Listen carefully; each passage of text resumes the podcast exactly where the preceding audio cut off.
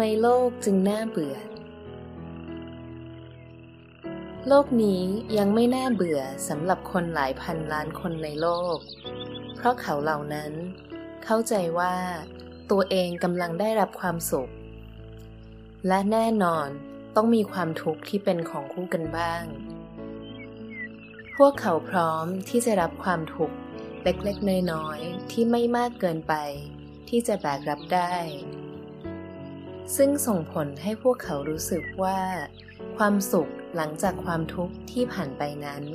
มันช่างทำให้รู้สึกดีเหลือเกินพวกเขารู้สึกว่าประสบความสำเร็จแล้วเราได้ความสุขแล้วพวกเขารู้สึกภูมิใจกับชีวิตภายใต้ความสุขความทุกข์แบบนี้และนำเสนอต่อเพื่อนรอบข้างต่อสังคมต่อครอบครัวแม้กระทั่งต่อลูกหลานว่านี่แหละคือชีวิตที่แท้จริงมันเป็นรสชาติของชีวิตที่ไม่จำเจทั้งความสุขและความทุกข์ที่สลับกันเข้ามาจึงเปรียบเสมือนการผจญภัยของเขาเหล่านั้นที่มีทั้งการลงโทษให้ทุกข์และการให้รางวัลคือความสุขแต่แทนที่เขาเหล่านั้นจะเห็นว่าการผจญภัยเพื่อรับความสุขรับทุกข์ในชีวิตของเขานั้นเป็นเรื่องที่แสนจะน่าเบื่อหน่ายเป็นเหมือนหนูที่วิ่งอยู่บนสายพานยังไม่เคยหยุดพักเป็นความจำเจอย่างยิ่งของชีวิตเขากลับเห็นว่า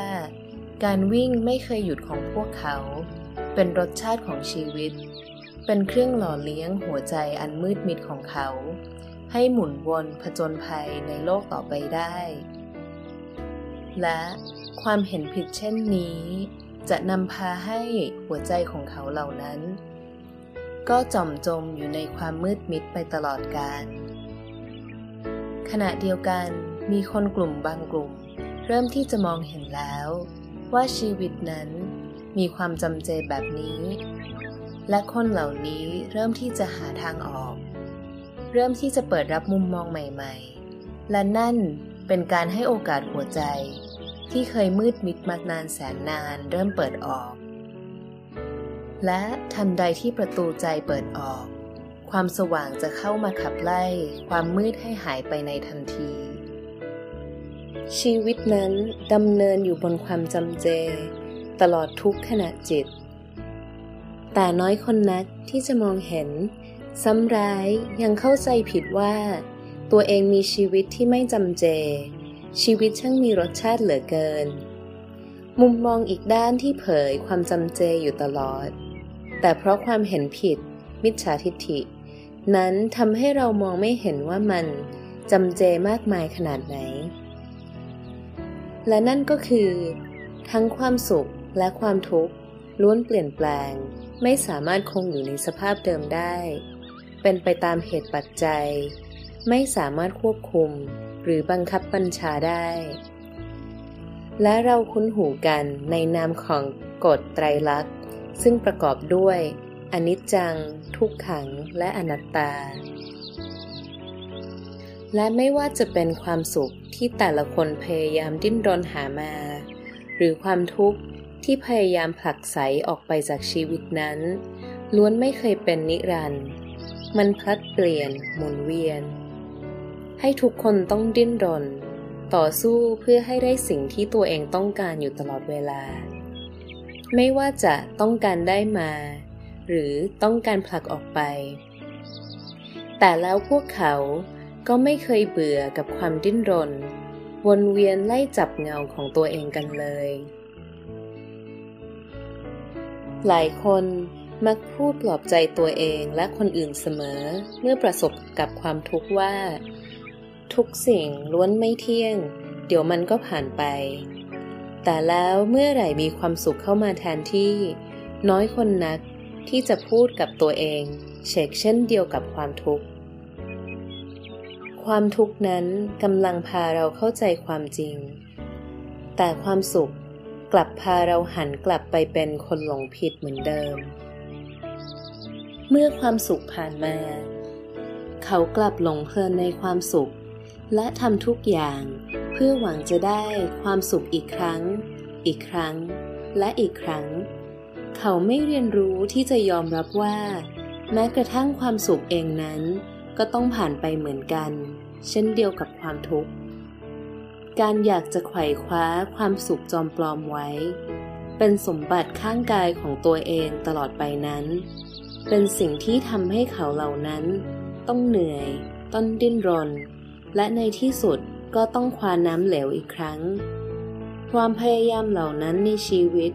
ครั้งแล้วครั้งเล่าเป็นความน่าเบื่ออย่างยิ่ง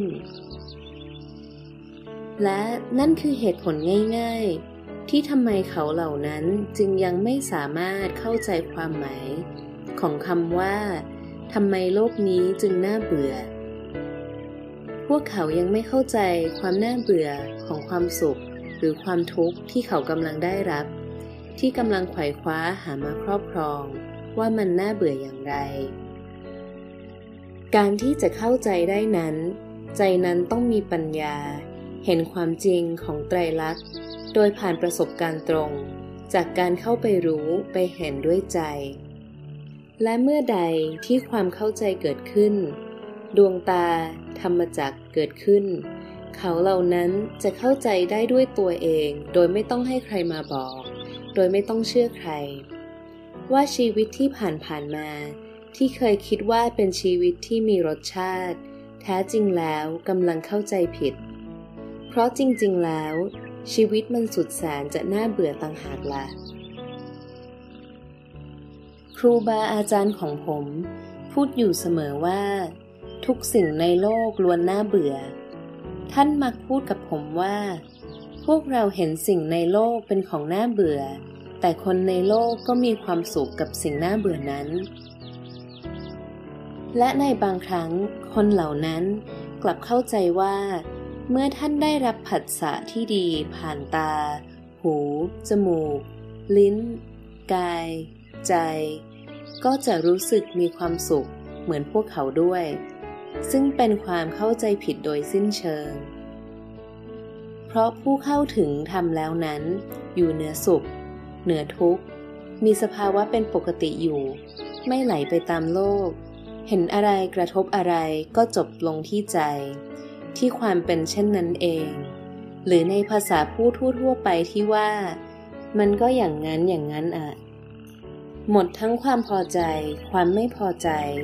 หมดความดิ้นรนแสวงหาใดๆแล้วที่พูดแบบนี้ไม่ใช่ท่านไม่รู้ว่าผัสสะที่กระทบนั้นเป็นอย่างไรไม่ใช่ไม่รู้ว่าอะไรดีหรืออะไรไม่ดีกลับกันท่านรู้ชัดจึงไม่หลงเข้าไปให้ค่าจนเกิดตัณหาความพอใจไม่พอใจในผัสสะนั้นๆต่างหากแต่การพูดว่าสิ่งในโลกล้วนน่าเบื่อไม่ได้หมายความว่าท่านมีความเบื่อกลับกันท่านเหล่านั้นมีความเป็นปกติดีอยู่ต่างหากจึงสามารถเห็นตามเป็นจริงว่าสิ่งทั้งหลายในโลกนั้นล้วนน่าเบื่อทำไมมันถึงน่าเบื่อนะเหรอก็เพราะไม่ว่าสิ่งนั้นๆจะเลิศเลอวิเศษเหลือล้ำมากมายขนาดไหนมันก็อยู่ภายใต้อำนาจของกฎไตรลักษณ์อยู่นั่นเอง